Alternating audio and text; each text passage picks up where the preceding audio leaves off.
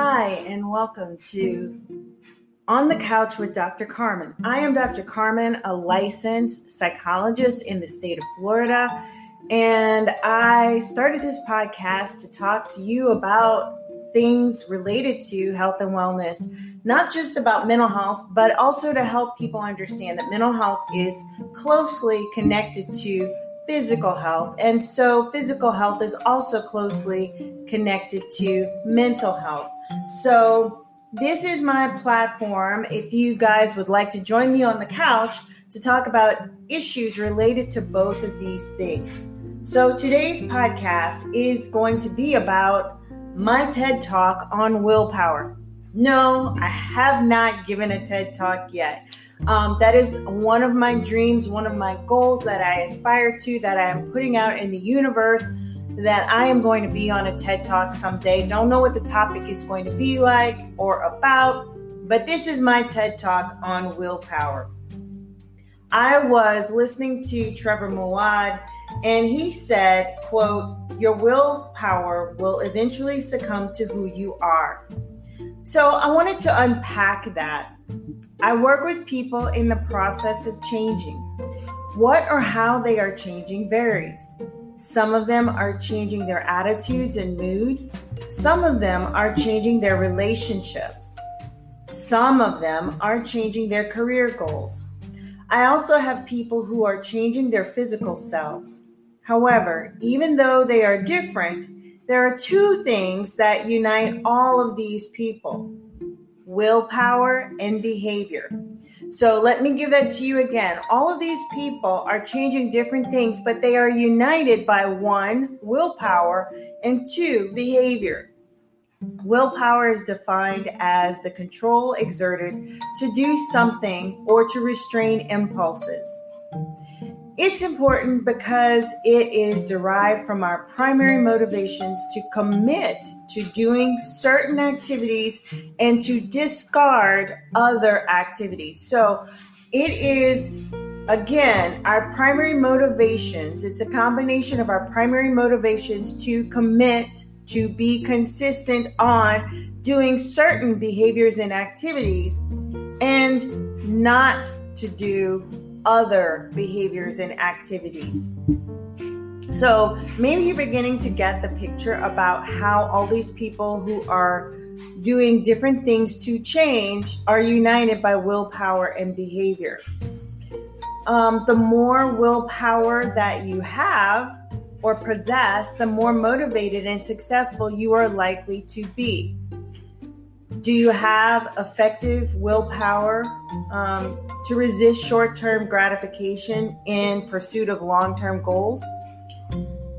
I think many would argue uh, the younger generations are very uh, microwave based in their gratifications. They want it all now, they want it all five minutes from now.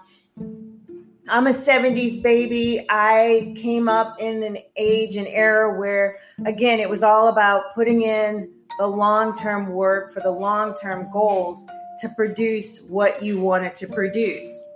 Um, I, there's no instant gratification in my era. Um, but again, no matter which generation you are from, it still remains that you need to be able to resist short term gratification while pursuing long term goals.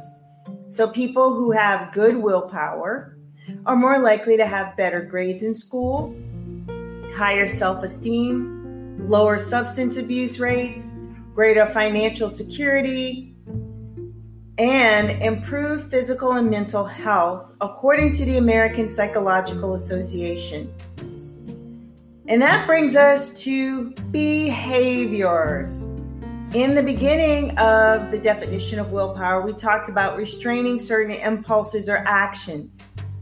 Behavior is an action that you take that has negative or positive consequences. Why is it important when we pair it with willpower?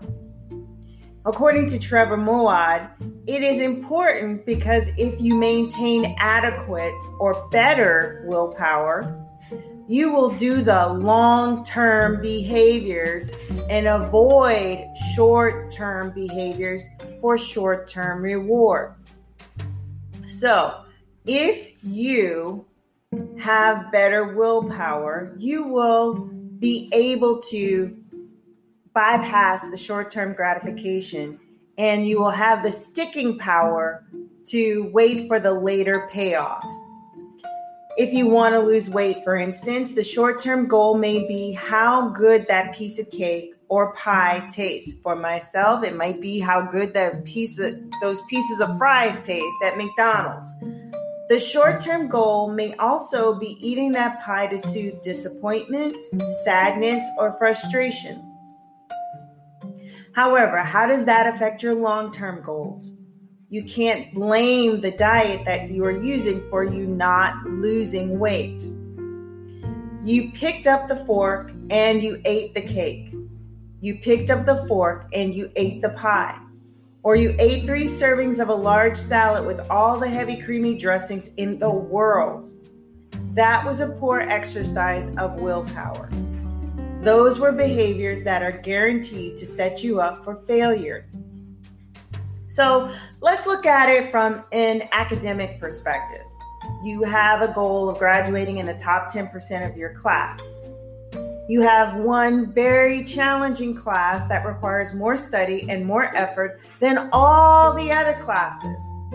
A short term goal would be to pass the class with perhaps a 3.8 or a 3.9. A long term goal is that if all of your classes are in that range, you will surely graduate at the top of your top 10% of your class. However, if you do not read and study for your class, you will be behind. If you choose to go out and party with your friends or do other extracurricular activities, instead of studying, how will you pass the test or test? If you do not make the time to do the research necessary to write the paper that is required and submit it on time, then you will likely not receive the highest grade for that paper. Consequently, you will likely earn a sub average grade on your test and the paper, ultimately leading you to be unlikely to earn an A in the class and therefore jeopardize your standing in your overall class rankings.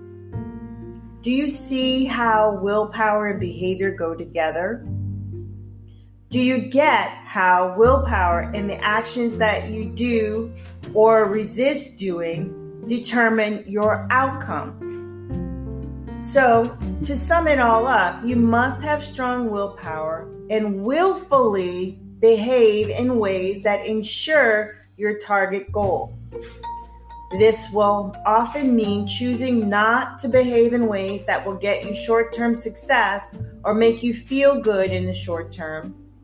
This also may mean often doing things that make you just uncomfortable in the short term or inhibiting behaviors that feel good in favor of learning new, less pleasant behavior patterns. So, again, let's give an example. I will use exercise because that is my challenge currently um, prior to Thanksgiving and Christmas, I was in the zone for exercise. And then I was experiencing some um, muscle weakness and aches and pains, and I was having trouble staying on track.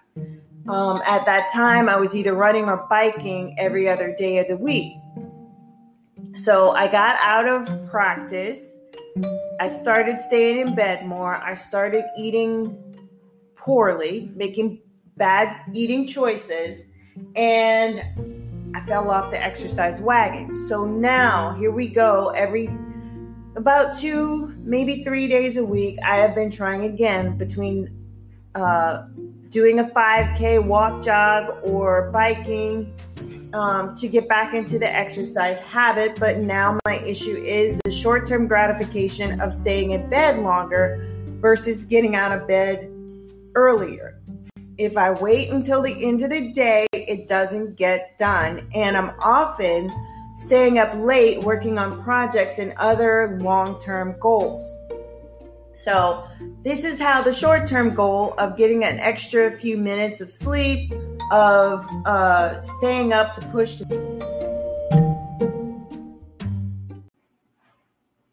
To push through projects can impact your long term goals. I either have to start going to bed earlier and also start getting up earlier no matter what, or I will not reach my goal of exercising five days a week.